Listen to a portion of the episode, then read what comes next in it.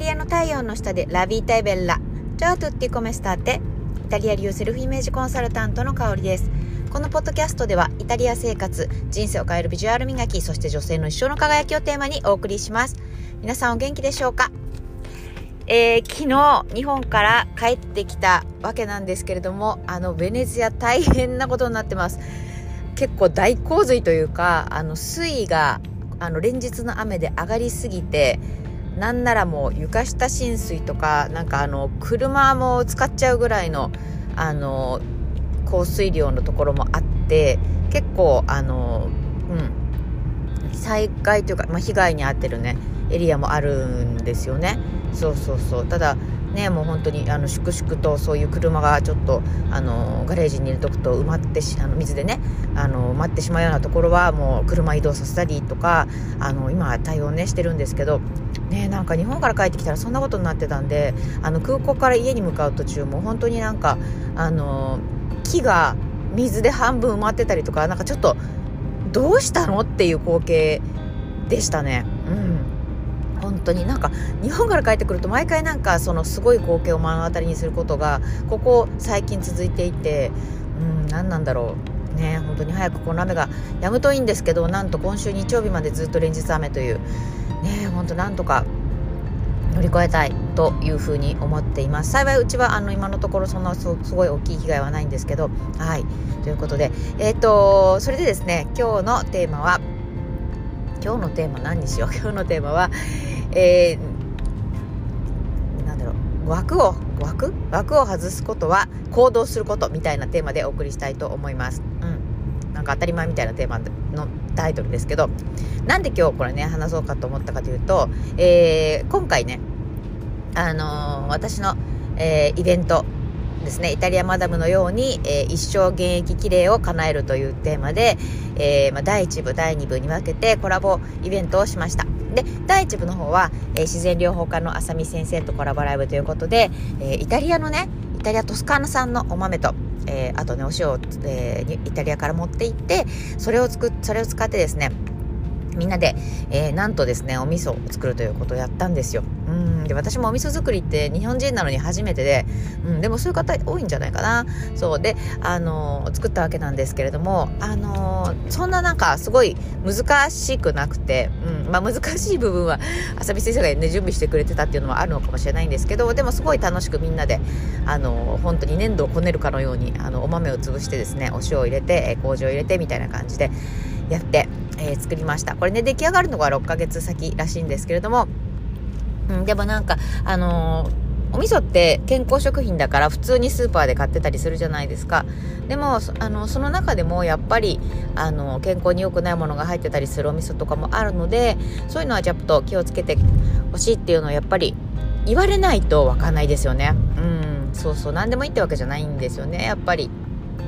そういくら健康食品とはいえそうそこら辺はねでもあの教えてくれたことによって本当にちょっと気づけることになるので、うん、すごくねいい経験になったんじゃないかなというふうに思います。はい。そして第2部の方がですね、夕方から、えー、皆さんでですね、えっ、ー、と、マンダリンオリエンタルホテルの方に移りまして、えー、すごいね、素敵な、えー、バーがあるんですね、マンダリンバーって。そう。で、えー、そちらの方に移動して、えー、皆さんでですね、えー、その、えー、マダムの、イタリアマダムがなぜ一生綺麗で現役でいられるのかっていう、えー、っていうお話をね、ちょっとさせていただきました。うん。あの、なんでしょう。日本の女性ももちろんすごい綺麗な方多いし、あの、実際、まあ、あの、当たりにするんですけど、残念ながら私が思うのは、あの、やっぱり60、70、80になると、その綺麗、せっかく綺麗なのに、あの、なんでしょうね、こう、おしゃれを楽しんでる方とか、こう、人生をオーラしてるか、謳歌してる方とか、なんかいろんなところに行ったチャレあの、チャレンジ、例えばないでしょう、旅行に行くとかね。うん、なんかチャレンジしてる方がすごい少なくてもったいないなって思っていて、でそれと比較するとあのイタリアマダムって本当に子育てを終わったもう5060ぐらいからさあ私の第二の人生みたいな感じでそう旅行にみんなで行ったりとか自分の好きなことをやったりとかっていうのをねやってらっしゃる方がすごい多いしあとファッションも本当になんかもう色鮮やかでなんか本当に素敵な方がいっぱいいるんですよね。そうだからなんか日本のなんか女性もね年を重ねるごとにどんどんどんどんこう美しくなってなんかこう熟したというかうんなんて言ったらいいのかなそうより美しさが増すっていうような風になれたらいいなっていう風にな思いでですね にゃだにゃじゃないですよね思ってあのこのイベントをはい開催しました。で、えっと、今回のイベントなんですけど、まあ、そういったちょっとチャレンジ的な要素も入れたいなと思ったので、あえて、えー、ドレスコードはですね、赤とピンクにしたんですよ。そう。で、やっぱりね、このドレスコードの赤ピンクって結構あのハードルが高かったっていう風にね、あの、おっしゃってくださった方もいて、うん。であの実際自分では赤とかピンク持ってなかったからあの娘のワンピースを借りてきました。とかあとはこの日のために赤のニットのワンピースを買いました。っていう方もいらして本当に嬉しかった。しあの実際すごいね似合ってるんですよ。そうだからえなんで今まで着てなかったんですかっていうぐらい似合ってたしなんかやっぱりねあの赤ピンクってそれだけインパクトがある色だから何でしょう。やっぱり顔色ももちろん明るくなるしあの、あの赤もいろんなバリエーションある。ピンクもいろんなバリエーションがあるんですよね。で、今回結構ピンク着てきた方が多かったのかなで、そのピンクもすごい明るい、なんでしょう、ブライトピンクのようなね、ものからくすみピンクとか、もう本当にさまざま私私が今回着たみたいなビビットピンク、そういわゆるフュフュフューシャ。イタリア語だとフォクシアになるんですけどそうみたいなね色を着てる方とか本当もうまちまちでだからねピンクって一言で言ってもあのいろんな取り入れ方があるんじゃないかなって思うんですね。で赤も今回ね初めて赤のニットのワンピース買いましたっておっしゃってくださった方も本当にその方のあのちょっとねあの明るい茶色の髪型髪色に合った、えー、赤のニットはっきりした、うん、赤のニットっていうのがすっごくお似合いだったしじゃあのそうではなくて、えっと、花柄のねえー、時子さんって方が花柄のちょっとあのくすんだような赤のでもカシュクールワンピースであの、まあ、ロングのワンピースを着てきた方がねいらしたんですけどその方のはすごくなんでしょうねあのラルフ・ローレン